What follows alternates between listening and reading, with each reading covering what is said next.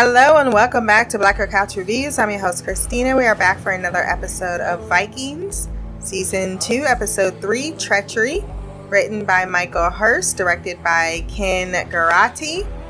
We got some action, we caught up with some beloved characters, and we ended in an upset for Team Lothbrok. A lot to discuss in this episode before we jump in. Wherever you're listening to this podcast, Apple, Podbean, Stitcher, Amazon, go down to the rating section, drop some stars, leave a review. My social media will be there as well. Remember to like, share, and subscribe. And if you want to send feedback for Vikings or any other show that we are currently doing, such as Lord of the Rings, House of the Dragon, and Barry, blackercouch at gmail.com. So this was in three locations that events were playing out. Kattegat, Wessex, and in the oh I I had it too. I know it's in Scandinavia, but I want to say Hedeby, Hedeby, one or the other. I think I want to start with the Lagertha storyline since it's been so long since we've seen our boo since episode. Well, it feels so long, right? It's only probably been one episode, two episodes, or one really without her, and we wanted to know what had occurred after the time jump, though, because it has been four years.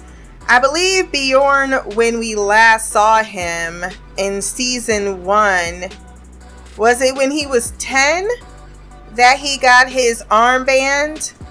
If I'm to recur, uh, is when they actually become a man in the eyes of society. I think he was 10. But as far as the time jump goes, this would make him 14, 15 years old. We know that Ragnar misses his son very much so. And it turns out that his son Bjorn misses daddy too. It's been a year, daddy. I really, really miss you. Mommy says you went to the store to get milk. Anyways, I'm failing all my classes. Lagertha has moved up in society Considering she was a single woman, she managed to marry another Earl, Earl Sigbert, who does not like chasing after his wife up hills. She looks amazing. However, her husband is a piece of shit. When she speaks about how he doesn't care about her or her son because he's trying to make an overture to Bjorn that's not being well received. He smacks her in the face, causing her to bleed, then immediately apologizes, saying he lost his temper. And this unfortunate incident is witnessed by Bjorn, who confronts his mother about it. Why do you allow that this man to do this to you? Because we know that you're a boss ass bitch and that you can beat this motherfucker with one hand tied behind your back. But it seems as if um, the fact that he's the son of the great Ragnar Lothbrok is causing jealousy for the Earl, but she wants to secure him the luxuries of being an Earl's son, even though she and Ragnar are no longer together. So I can see especially when she said this has not happened before. Uh, I'm not sure if she's lying or trying to protect him, but I feel like if it had, yeah, she would have handled it. So he says he misses his father. He brings him up, like, what would he think of the situation?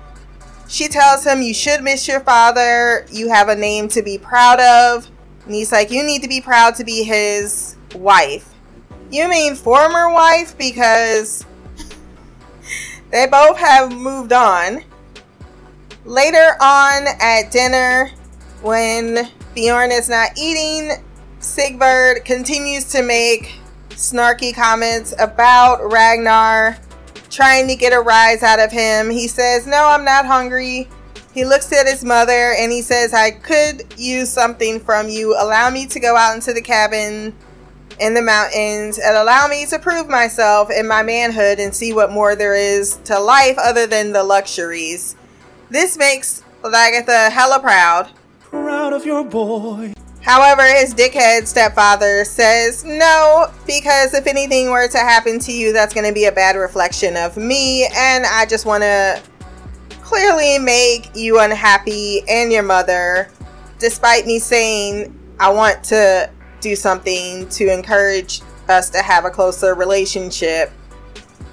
I was unhappy to see Lagertha in this particular type of story arc, but it's nice to see Bjorn grow up to be a far more sophisticated or at least tolerable person than the person we knew in season one. Did I state he should be about 14 years old? I think I did. But he seems to want to prove his manhood. He's very much like his father, wants to go out into the world. He's been taught by a great man, and now the entire kingdom knows that he's a great man. So much so that he's off with the king on a raid. And I'm sure this makes a lot of the other earls very jealous. I think that Lagertha was not happy with the response, so I'm curious to see what she does next. This leads us to the Jarl Borg of it all. Jarl Borg marries Torvi, and this alliance with another family, prominent family with an army, is celebrated at his hall. He talks about the first time he married wherein his brother poisoned all of the guests, and the only reason why he was spared is because his wife took the wine from him and drunk first, and he had to watch his beloved die. So, despite Torvi being confident about this not happening once again, he said he still can't bear it. That PTSD is real, and he takes a drink makes a little bit of a joke about being poisoned and then sits down and says skull. He announces that he has been insulted. It's like, as you all know, I am not raiding as was promised and part of our pact. He does admit he blames King Horik more so than he does Ragnar, but Ragnar's lands are unguarded being left by his brother, who also betrayed me, and his wife, which means it's up for grabs. And he intends to secure Kattegat for himself. He goes on the attack, but it is seen in the distance by Rollo. Well, actually, Siggy, the can we say the unsung hero, really, of this uh, Kattegat storyline thus far?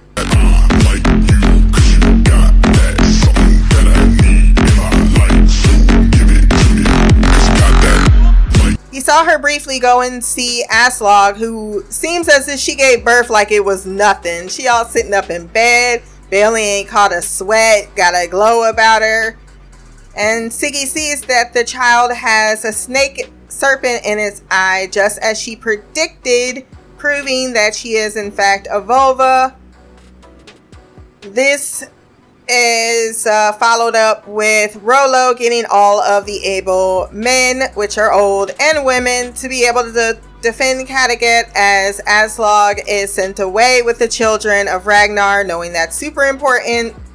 Siggy was so ready to do battle, she put her hair up, she grabbed her sword and her shield, and she's like, let's do this. Let's get ready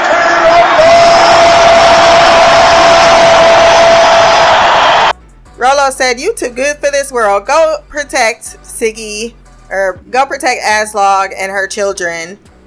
While he stems off the attack as best he can. However, of course, they are no match for an actual invading army with only the elderly, women, and children left behind. So the village is taken over despite best attempts, and Rollo is able to get away Borg massacres everyone in the village, then walks into the Great Hall chuckling because he's managed to get one over on one of the most famous people in the kingdom, which I'm sure Ragnar is going to take super well. You tell him I'm coming, and hell's coming with me, you hear? I don't blame Jarl Borg for what he did. I know that Ragnar was the messenger, but unfortunately, that is he's being utilized in this situation. And once you go to England, you understand more why Ragnar is trying to work the king. So even though he himself felt as if this was shitty to do to Jarl Borg, uh, y'all can't go after the king. So he goes after Ragnar instead. And he's successful. And I can't knock him for repaying the insult, insult with with uh, what he did, his own actions.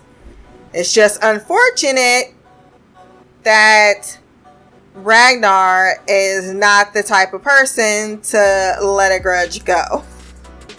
not even a little bit. You threaten his family, and we all know he ain't about that. Even if we on the fucking outs. He tortured my brother?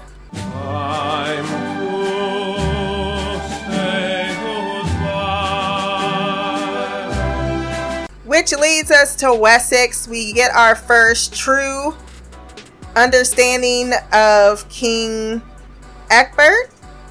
He explains that he was in the court of Charlemagne. If you know anything about Charlemagne, he's one of the greatest kings in all of French history. He managed to unite his kingdom. So you can tell he was a disciple of someone who had a master plan and was a bit of a genius in the middle uh, middle age kingdom. And so he takes inspiration. He says that they too had ran into a group of northmen. He knows how they operate he knows that they're swift they come in they take what they want and they leave a sea of blood behind them he was prepared for this moment when he heard about Northumbria. Now we have to deal with these pagans. And he gets his court pretty hype. Like, yeah, I'm not even sweating this. I'm not even worried about this. He sends his king, his kin, yes, but son Athelwulf to gather an army while he allows things to play out. They play out in the manner of coming upon the village of Winchester, which is a place of pilgrimage for the saint of Bilberin or Billerus, Saint B. And the only thing that King Horik is concerned about is if there's going to be treasure, and Athelstan says, oh, yeah, there will be treasure. I like this fight because it felt unlike the first times they were coming to England, they were up against very little resistance. And here you see, even in Wessex, they protect their villages. They're aware that the, the alarm goes off, so they're not killing people in their sleep. They're actually coming up against the enemy and being successful. They enter the village, they come up against the, the King's Guard or something to that effect and they are slaughtered. It's nice to see King Horik though was getting his ass in the fight. So was Athelstan. So was Floki, who had a really good scene one on one. And none of them have anything on Ragnar in the way he just moves through a scene. It's just, it's very mesmerizing. And everyone has been brought into the church you saw that they were hiding the precious goods, but this monastery, unfortunately, is not protected by anything other than the ability to hide. Floki gets up in Athelstan's face, like, Where is this treasure you're talking about? King Horik is upset too, and Athelstan's like, Yeah, you're mistaken. You're standing on the treasure. and they were so happy when they opened that box and found it. Here comes the money. Here we go. Money talk. Here comes the money. Money, money, money. dollar, dollar, dollar. Ragnar is given the saint's head as they find his other body parts.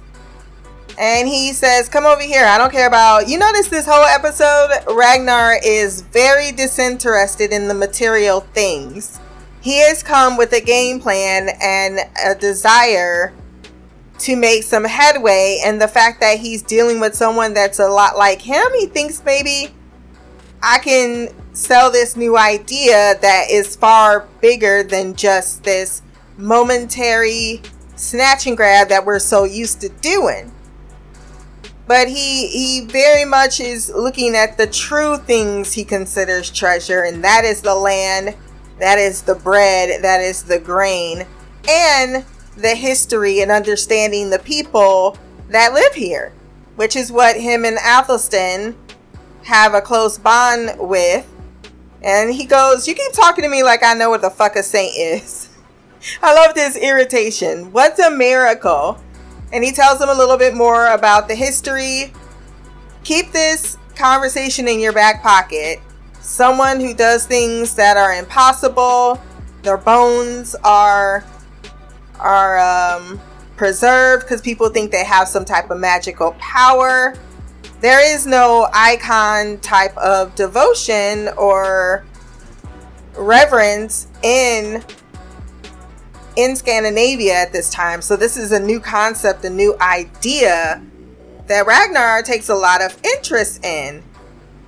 You know who also is taking interest in this growing bond between Athelstan and Ragnar? That is Floki, and his stank eye is real. I'm upset. So Floki does the entire episode, goes to pick at the wounds of Athelstan and where he came from and what his identity is. And I think Ragnar sees completely through it. They end up finding most of the the villagers that are remaining and the priest. And poor Torsten, he he he did what he did, man. He took that axe and he didn't give them no opportunity. That is a sucky way to die in a fucking hole in the ground. But they murder everyone. They continue to search the village for more treasure. Athelstan goes into a rectory and he's a little taken aback by the familiarity of it all. There's a monk who's hiding a book, very much reflective of who he used to be four or five years ago. Despite killing the man, he is horrified because this is him. This is who he was.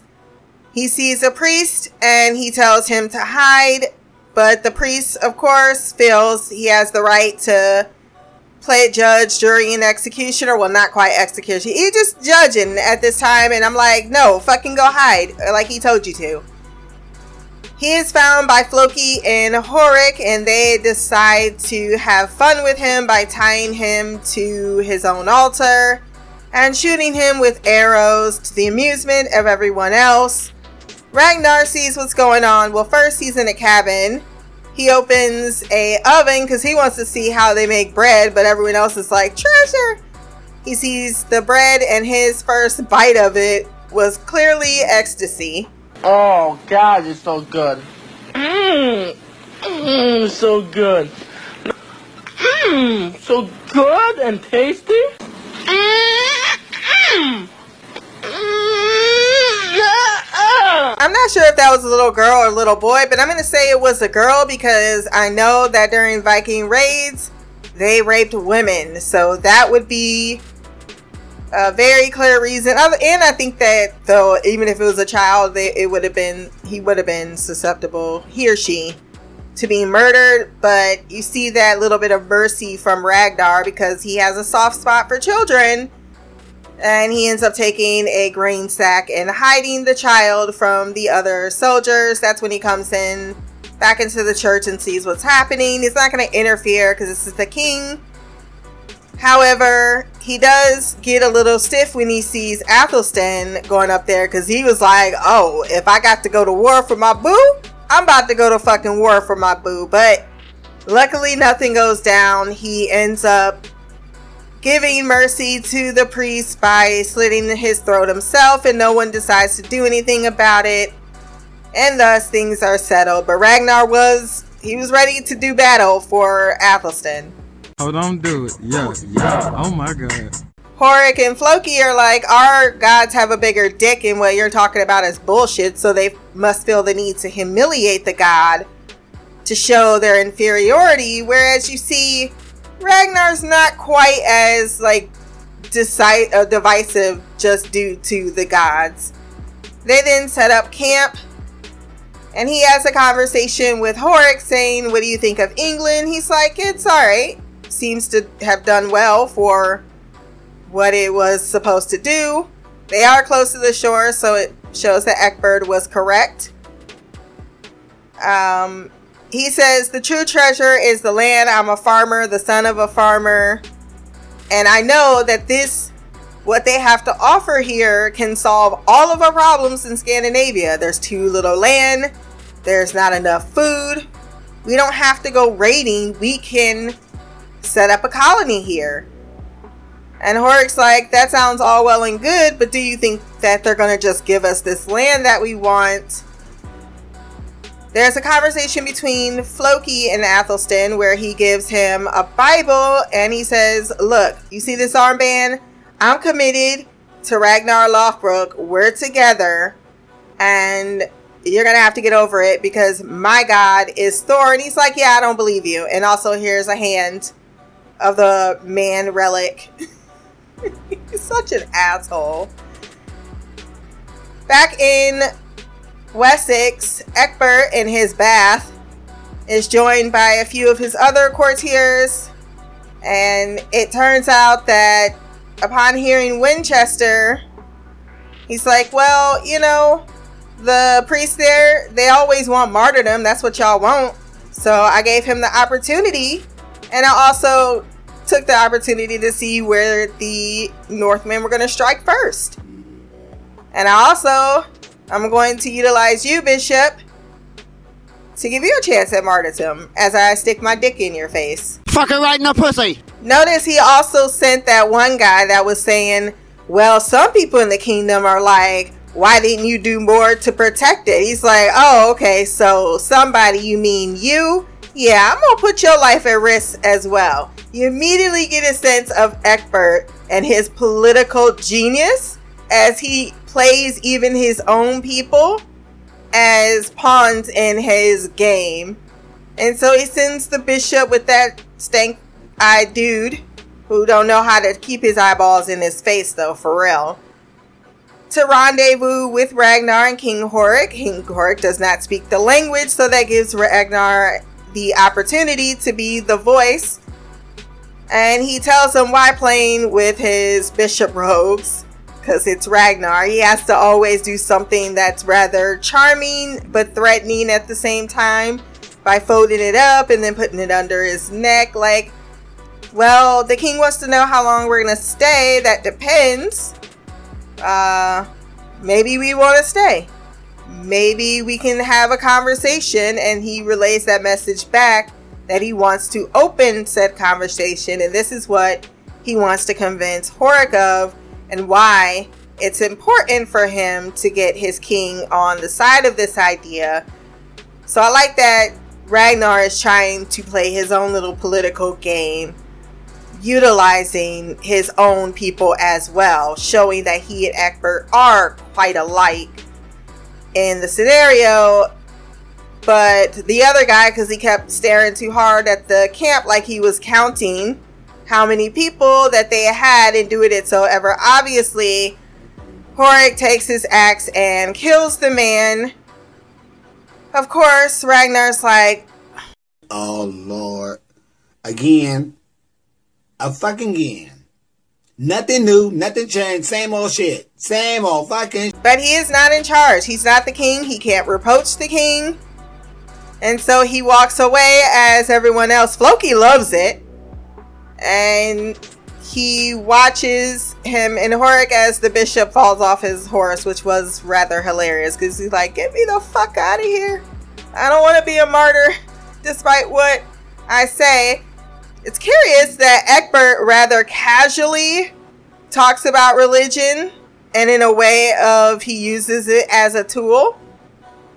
Curious, very curious and this pretty much concludes the the interaction in England with them wanting to finally meet, even though we didn't get that meeting in this episode. What and how is what's going on at home going to influ- influence what's going on on the banks of England?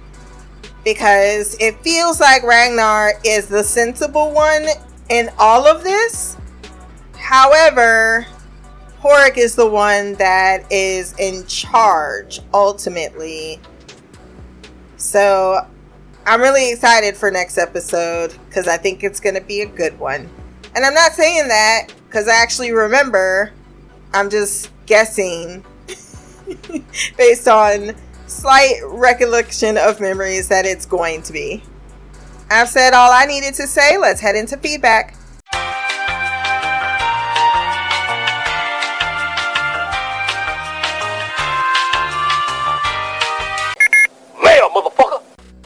Hey Christina, it's me Shy. I am here to give my feedback for Vikings season 2 episode 3.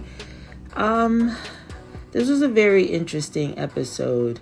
I I um I use the word I'm going to use the word I should say cowardice to describe this episode because that's in my opinion what was displayed on numerous occasions uh, or by several people in this one first and foremost, you got Harold, Harold, whatever how you say his name, um, using, um, again, he's an opportunist. So you know, but at the same time, I think it's a cowardice act to, um, and you know, conveniently while Ragnar is out raiding and doing all the things, he's gonna take, you know, attack uh, Kattegat, and obviously, it's only they only have the older men or men who couldn't um, fight, and the women and children left behind while they go out and plunder and all that good stuff.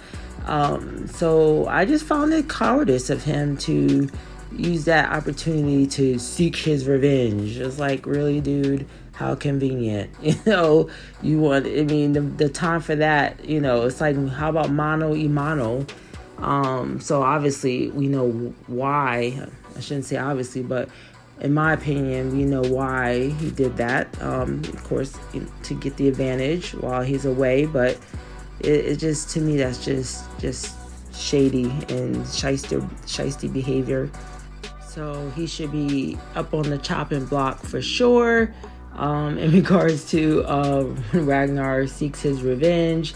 Um, thankfully, his um, his children got away. Um, of course, Siggy, as usual, per usual. Uh, I'm just trying to understand what her end game is because she just seems to be playing all sides of the fence at this point. Um, so Rollo, he did the honorable thing, got the um, Aslaug and the children and Siggy and some of the servants away um, because obviously that would have been a huge prize for Harold, and yeah, Ragnar, I mean Rollo was not having it, so he had his brother's back on that. So then we have Lagertha, who unfortunately got out of the fire, out of the was it out of the fire plan, out of the fi- frying man, I can't even talk frying pan into the fire, with leaving Ragnar and ending up with this doofus which is my coward is person number two. I don't have any respect for any man that strikes a woman um, just to exert his control, his power over her, and all of that stuff. Um, I don't see this ending well um, because I just feel Bjorn is just, you know, like he said, he's not about that life. You know, you're not going to be hitting my mom. You know, now that he's a grown man, Bjorn. So um, he, he's not trying to play that. And so, and I can speak of that from experience. Having three boys, um, they're very protective of their mamas. Um, so, um, I don't see that um, ending well for this Earl person. And um, yeah, he's wanting, I mean, he misses his dad. So that was sad to hear, which, I mean, wasn't shocking, but sad because he chose to be with his mom, thinking that he's going to be protecting her, and then she ends up with this doofus that is uh, beating up on her. Um, so it's kind of, and they're both unhappy um, in this new life, and so it makes you wonder whether or not.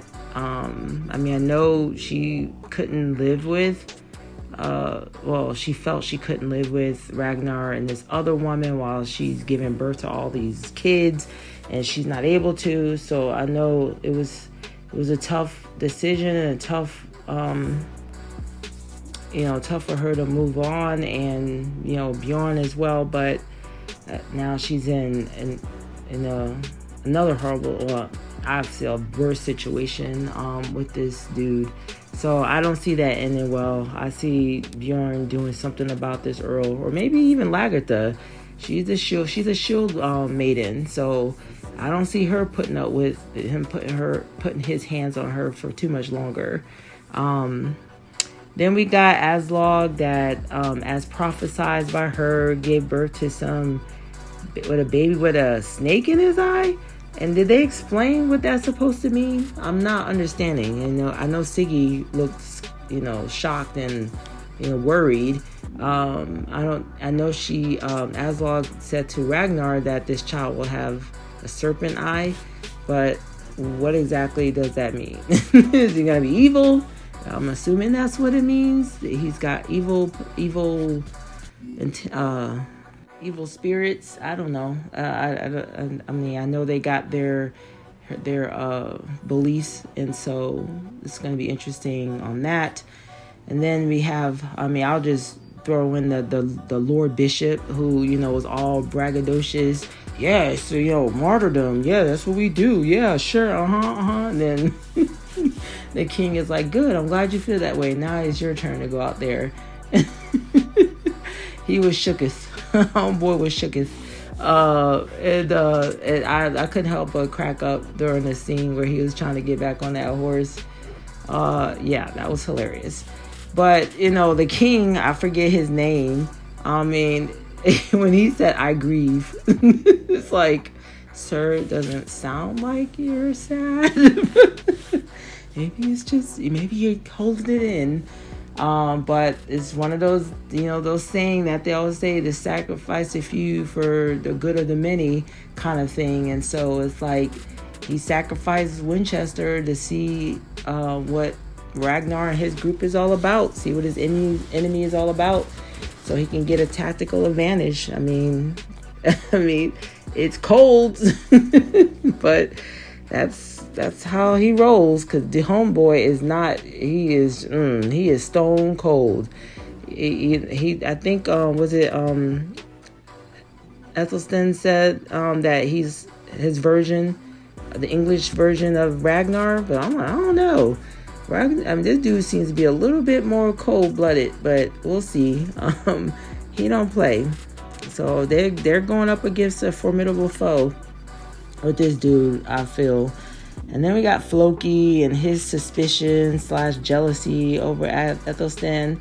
Um, and so that should be interesting. I don't I feel like Floki is not I mean we saw it, but you know, Floki is not that impressed with Ragnar's relationship with him and Ragnar learning. And it's like, I mean, and you talked about it before, um, you know, they're about just, you know, kill, plunder, raid, rape, whatever.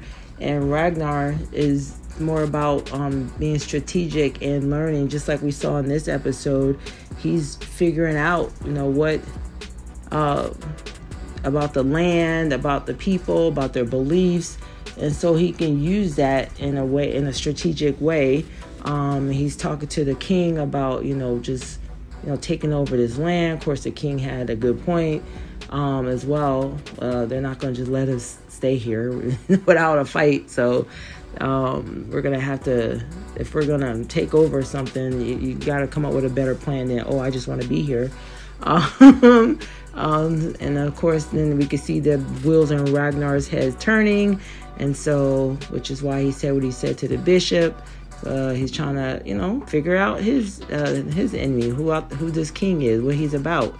Um, so while everybody else um, is just more focused on um, just getting rich and all that stuff. So he's thinking about the future and where they stand as a people. Um, Ragnar, that is. So this was um like I said, this was very interesting. They brought Lagertha and Bjorn back into the mix, so I have a feeling we're all going to meet up again at some point. Um, I was wondering about that in the first two episodes. Um, so, yeah.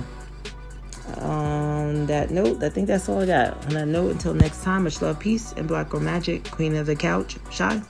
Thank you, Queen Shy, for your thoughts on the episode. So, you believe that Jarl Borg's actions were cowardly because he went after a village that we're not equipped with soldiers. I can see why that would be a thought process. I will respectfully disagree. I think that he's the more aggrieved party here. I think that it's up to Ragnar to protect his own. I mean, if you leave $300 out on the ground, I mean, is it cowardly for me to pick it up and take advantage of that? Or many opportunities have been taken because someone else has been asleep at the wheel. I don't know. Maybe it's because of the women, men, and children. But as stated, I'm the aggrieved party, and you were stupid enough not to think that I would seek revenge in some type of manner because I'm that type of punk ass bitch. And that's kinda on Ragnar. It is unfortunate to see him go up against, uh, you know, not a very strong group of people, but I don't know if I want to put cowardice at his doorstep. Opportunistic, I can agree with, but that doesn't necessarily, for me, lead to cowardice. That, and I'd have to then criticize Torsten for, like, I consider that the more cowardly act, right? Or I'd have to put them within the same category of what Ragnar's doing or at least his men, because Torsten opened that thing and there's nothing but helpless women and children. And he took his axe to them like nobody's business. and so did the rest of them to accomplish what they needed to accomplish. They're just obstacles in their way. And it is rather sad, but is that's where I say I think I don't know if all is love and fair in the game of war. It's just war. It's just, you know, battle but I uh, like your observations about Egbert. He does seem to be very, very slick with it, including his own moralistic culpability, even when it comes to religion. Uh, I think that's something to keep an eyeball on. And lastly, Bjorn, despite being probably a 22, 23 year old person, as stated early in the podcast, he's just a teenager. I know he's got the Philip Inaro sy- syndrome where he looks like a grown ass man and he's supposed to be 15, 16. But yeah, yeah, he's about 15. So uh, there's that. Maybe 16 at the most. That's why I said 15, 16 at the very most. But he's definitely not a grown ass man, which you're going to want to keep in mind because he's to act like a teenager. so you'd be like, why is this grown ass man acting like a teenager? It's because he's supposed to be portraying a teenager. Oh, lastly, the thing about the völva and the snake in the eye, that was just to confirm because she's been going around saying that her father is this great conqueror, and this is the first time we're getting true proof that Aslaug is a völva, which is in Norse mythology is a human who is able to see the future. She's practically a fortune teller so that is someone who considered particularly special, but they also may think of them as a sorceress. So keep that in mind as well. We do have feedback from Mimi as well, who is about five, six episodes ahead. I'm sure she's like, can't wait for us to get to where she's at, even though I've seen it already. But definitely to talk about it. Look forward to hearing what she has to say about this episode. So take it away. What up, Stina? This is Mimi. This is feedback for Vikings, um, episode three of season two. I'm really trucking along here. There's very few things that are keeping me entertained television wise. So, Vikings and uh, The Sandman are really all I got. So I'm really trucking through these episodes. I'm trying to wait for you, but waiting one one episode a week isn't working for me. So I'm really really like just watching, sending feedback, and watching some more. So, um, I did watch this. I believe it was yesterday. Um, I really like this episode. Um, we finally got to see my girl act Lagertha.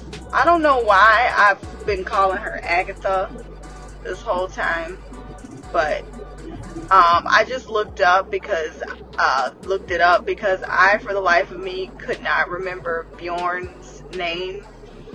I think it was because he got on my nerve as, as a child, and I just never bothered to care. Um, I was calling him Turnip Head for the most part, but I can't call him that anymore because the um, older version, I think he's what, like 17 now? I mean, he still got that stupid ass haircut, but he does not look like a turnip head anymore, so I can't call him that. So I was like, I probably should learn his name. And then I look at looked up his name, and then I saw her name, Lagertha. Um, so we finally got to see what they were up to.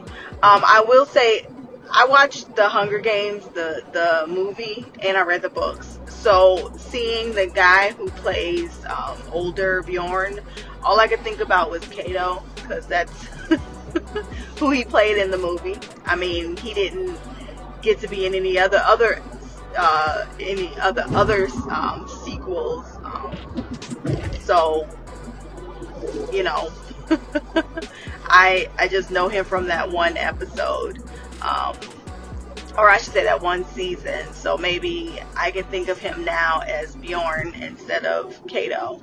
We'll see. I don't know which came first. I have no idea. Um, I watched that. I didn't watch this live, so who knows? He was probably in both at the same time. Anyway, um, I'm gonna start with this um, storyline because I was so happy to see her. Um, I didn't know what to expect. Um, I guess I should have probably realized that, um, you know, a woman in this day and age isn't going to be able to. Okay. well, I was trying to let a person pass and he was just staring at me. Okay, well, didn't stay in that lane and don't fucking turn. I don't give a shit. That's what you get for being nice. Anyway, um, I was really like happy to see her. Um, and then we got to see what's become of her. Um, it looks like she is uh, with another Earl. I, what I was saying before is, you know, I guess with her skill set, you know, being the like the badass bitch that she is, um, she's still a woman, and this is still a time when women didn't have very many options. So her getting remarried clearly is gonna be her best option. Plus she has a kid already. Um, I don't know how old she's supposed to be. Um, I'm assuming, you know, how old Bjorn is. They probably she probably met Ragnar pretty early in her youth, and since the miscarriage, it sounds like she's been having trouble conceiving. So she, you know, she might not be able to bear kids anymore. So I know with that, that also limits her um, options. So, you know, her like marrying um, in like I guess up is probably her best bet. And then she was able to find someone that had some type of authority and some type of privilege as, as well as Ragnar. And it seems as though maybe her being who she was is what even intrigued dude because Ragnar clearly uh, has made a name for himself and it's going all over the place. Um, and then I'm assuming because we know people besides the Vikings know who he is, so it doesn't surprise me that other Vikings know him. Um, which is kind of cool um, because they didn't have uh, t- uh, social media back then, so that just proves, you know, how well he's doing. Um, but she's with someone that clearly, I mean, he does, she said he doesn't love her, and I, I'm sure she doesn't love him because um, she probably still loves Ragnar, and I mean, the circumstances underneath their they, way they left, um, she probably doesn't didn't get enough closure, um, and then I'm assuming she probably heard through the grapevine that he just the whole the whole thing with um, their relationship is very interesting, and I, I'm curious to know if they're ever going to run into each other again. I can't imagine. I mean, they say the world is small, but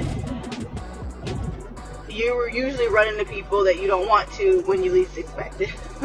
I don't know. Um, I would assume, you know, being that she has one of Ragnar's kids, um, if they don't go looking for him, he might start looking for them. Um, who knows? Maybe even if he has enough, you know, clout, maybe he can find some, send someone to go look for them.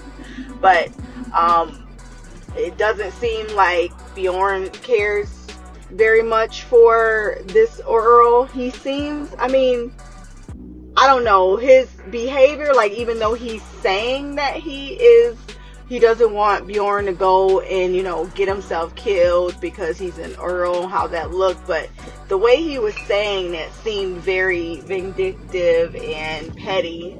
So he probably doesn't want him to do it just because he because Bjorn wants to, and Bjorn doesn't seem to have any kind of love for him. I, it does he doesn't seem disrespectful, but you know he probably misses his dad. Um, and he went with his mom, and I think that was the right choice. But I'm sure he maybe maybe regret isn't the right word, but maybe he you know longs to know how his dad is doing, wants to talk to him, he misses him, which is normal because his dad was a good dad.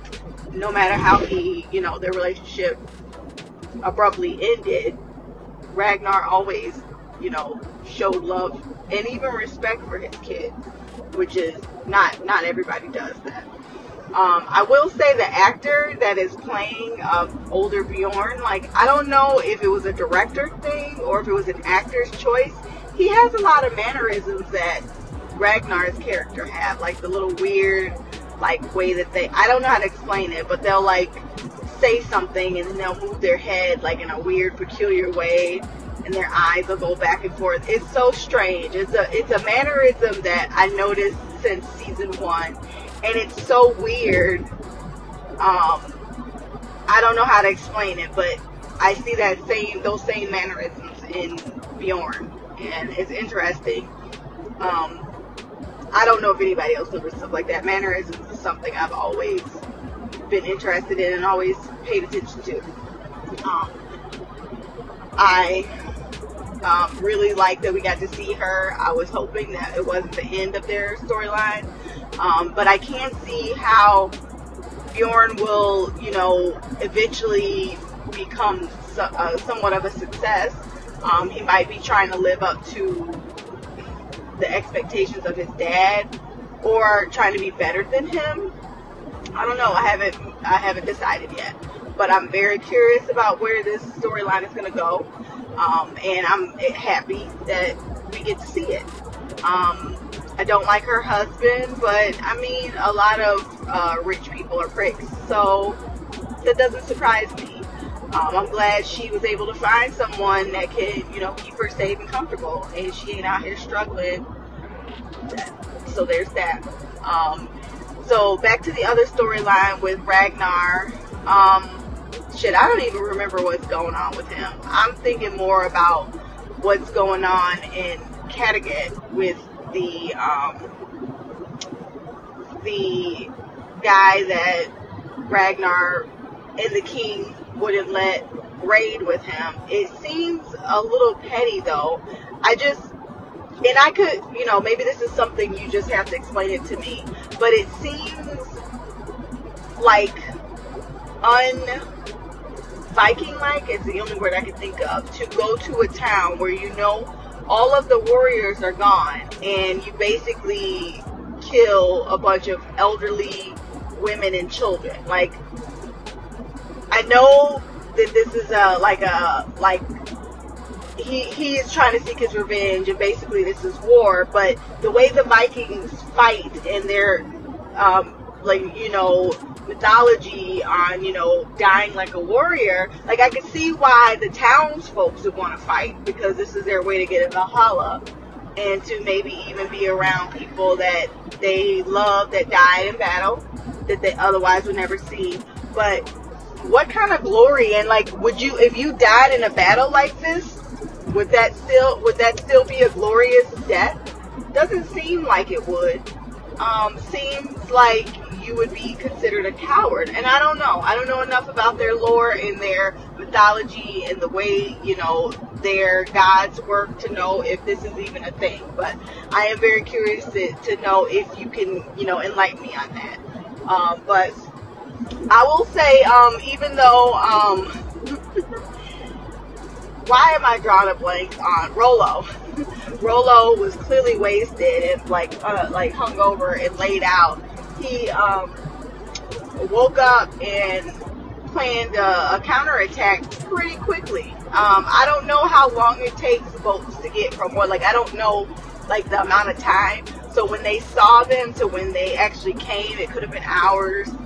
I mean, it could have been a day for all the fuck I know. I don't know how time works when it comes to sea travel, but um, he did really well considering they didn't have any, um, you know, warriors except him. Everybody else was gone. Um, I, I love how Siggy was like, she got a sword and a shield. She wasn't even holding it right. And I feel like if I can tell that, it's bad. but she was ready to go out with the blaze of glory, and I'm proud of her. Um, but you know, he Rollo gave her a better job, and I'm proud of that. That was that seems more suited. They get all the kids um, and the the mothers of young kids out of there.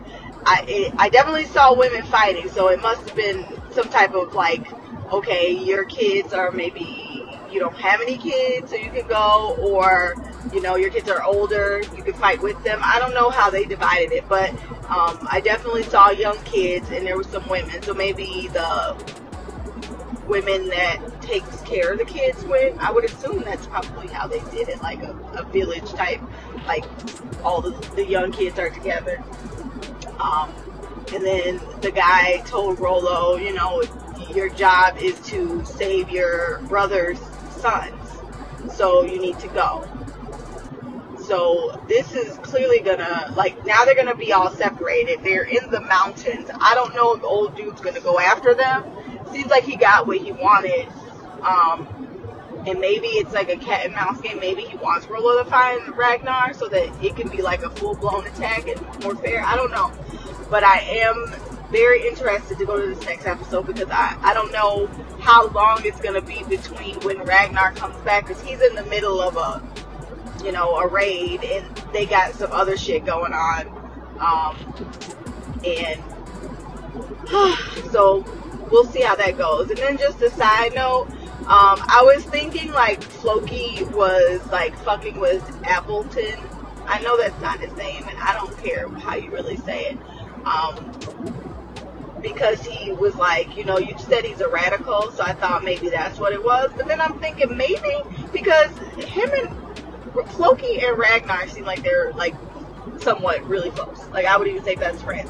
So maybe he feels intimidated by their relationship um, because Appleton and Ragnar seem to have some type of romance that just keeps getting stronger. So maybe that's why he always fucking with him because he's jealous. I don't know. Um, just curious to see what you think. Anyway, I've gone long enough, so I'll end it here. Until next time, love, peace, hair grease, and black girl magic. Queen of the couch, Mimi out. Thank you, Queen Mimi, for your thoughts on the episode. So you are in the camp with Shy, where you both believe that it's an act of cowardice. I looked up cowardice because I was like, well, maybe I got the definition wrong. maybe I'm not thinking about it in the way um, it is being um, being being uh, correlated. There we go. It's a word I'm thinking of. So I looked it up, and it kind of means spineless, faint-hearted, refusing to stand up for a bully. I think your assessment of it being petty is one I could probably jump on a little bit more. It doesn't line up, at least for me, with cowardice uh, at least my understanding of the definition. But I agree it's petty because he acknowledged himself that really this shit was because of the king. The king clearly has authority over Ragnar, and because I choose not to go after the more juicier, more consequence filled adversary, I choose to go for Ragnar, who could in the end have said, you know what, I'm siding with you. I think for me, I I can't look at Jarl Jarl Borg as the one who wasn't offended. Like, what did he do that was so wrong? He actually didn't do nothing. He uh, started a war. They were in the middle of the war. Then Rollo betrayed him. Then he made a pact with these two people. Then they betrayed him, or more like Horik betrayed. And then Ragnar was his foot boy, so he's like, I have no respect for you, so I'm taking your shit. Not, of course, because we're Team Ragnar wanting to see happen because, well, he's Ragnar, and how dare you try to go after what's his because that's who we are biasly in the camp of. But objectively, I can't see that, at least I don't see that he did anything particularly too egregious.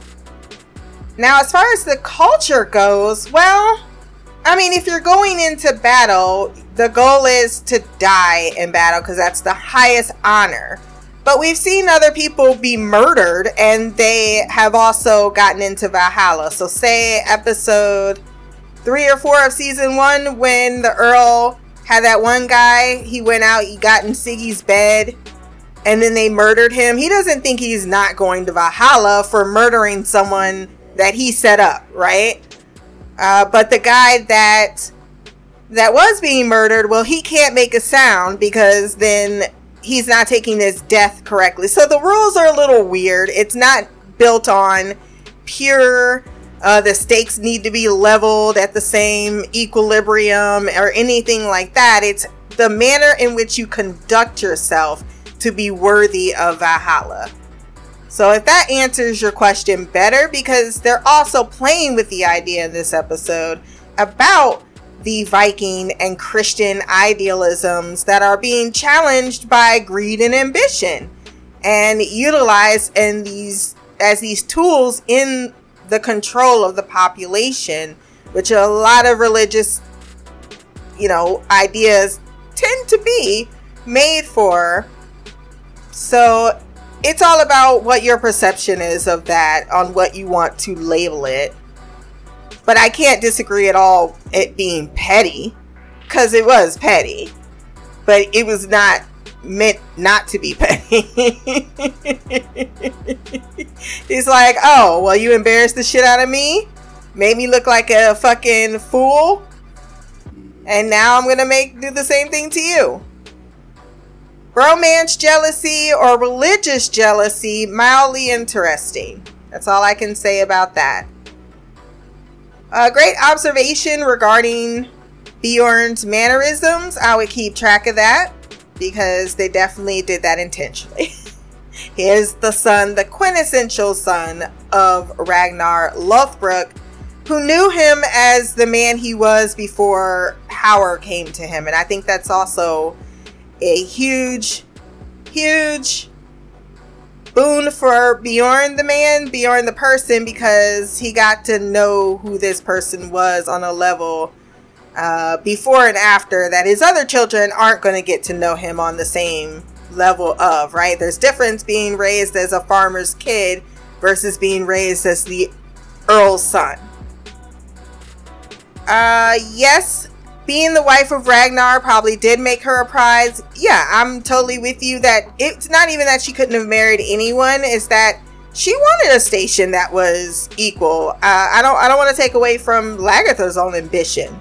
You know, here comes this princess showing up, steals my fucking husband. I'm going to walk away from that cuz I refuse to be insulted here. But at the same time, she's been living the that t- now that she's gotten a taste of that, privilege, that power herself, that's the what she wants for her son. And I do think that she wants to see herself as an equal player on in the game on her own rights. And so the sacrifice of dealing with a man that she doesn't really love and who isn't the best of people is something she's willing to sacrifice in order to have those same type of comforts, so to speak, that you mentioned that she is afforded with this type of life. And it's not like there are 50 million Earls out there in Scandinavia. We're already talking about how they fight each other for scraps of land and how it is difficult and how they're forced to raid because of the limited power base as well as opportunities that Scandinavia offers. That is going to be a little bit more prominent in the Vikings Valhalla series when that comes back. So her son Bjorn really isn't being challenged as a warrior, and that's something that he really wants because despite the fact that he's got all this privilege, he knows from his father that he has to earn that for himself. He's been inspired by his father to earn that for himself, not for it to be given to him. So, really good uh, conversation around this episode. Can't wait to hear your feedback, both you ladies, on the next episode, which should be pretty damn good, as I stated, I believe so. If you want to send feedback on the next episode, blackgirlcouch at gmail.com, or you can leave a comment below on this podcast. My social media will be there as well. Remember to like, share, and subscribe. Until the next time, peace, hair grease, and blacker magic.